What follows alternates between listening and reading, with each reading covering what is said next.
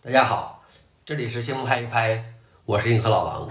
今天是一月十二日，今天的新闻有三条。第一条，Linux 内核开发人员考虑剔除对更多老旧平台的处理器支持。第二条，维基百科诞生二十年。第三条，Linux 版 Firefox 八四已默认为部分用户开启硬件加速功能。下面是第一条新闻：Linux 内核开发人员考虑剔除对更多老旧平台的处理器支持。据 CNB 的报道，随着 Linux 5.10走入长期支持，内核开发人员也对未来五年的平台支持展开了讨论。比如，剔除祖先内核项目中的大量旧款 CPU 的支持，一些缺乏生命迹象的老旧 CPU 架构都可能在未来的 Linux 祖先内被抛弃。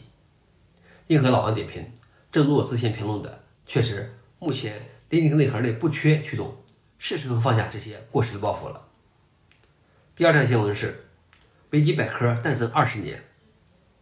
据商业报报道，维基百科将在一月十五日迎来它的二十岁生日。它是有史以来规模最庞大、阅读量最大的百科全书。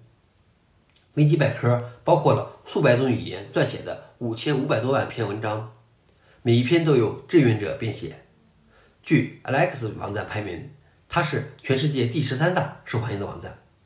维基百科是一个不同寻常的地方，它没有股东，没有产生亿万富翁，也没有广告。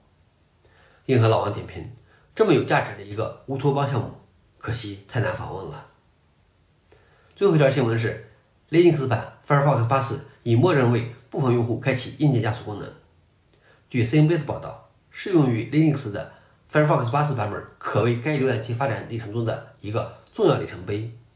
因为它默认为部分 Linux 用户开放了硬件加速功能，Firefox 八四已经为 GNOME xog 提供了 WebRender 后台支持硬件加速，而在后继的八十五版本中还会添加对 GNOME VLAN 的支持。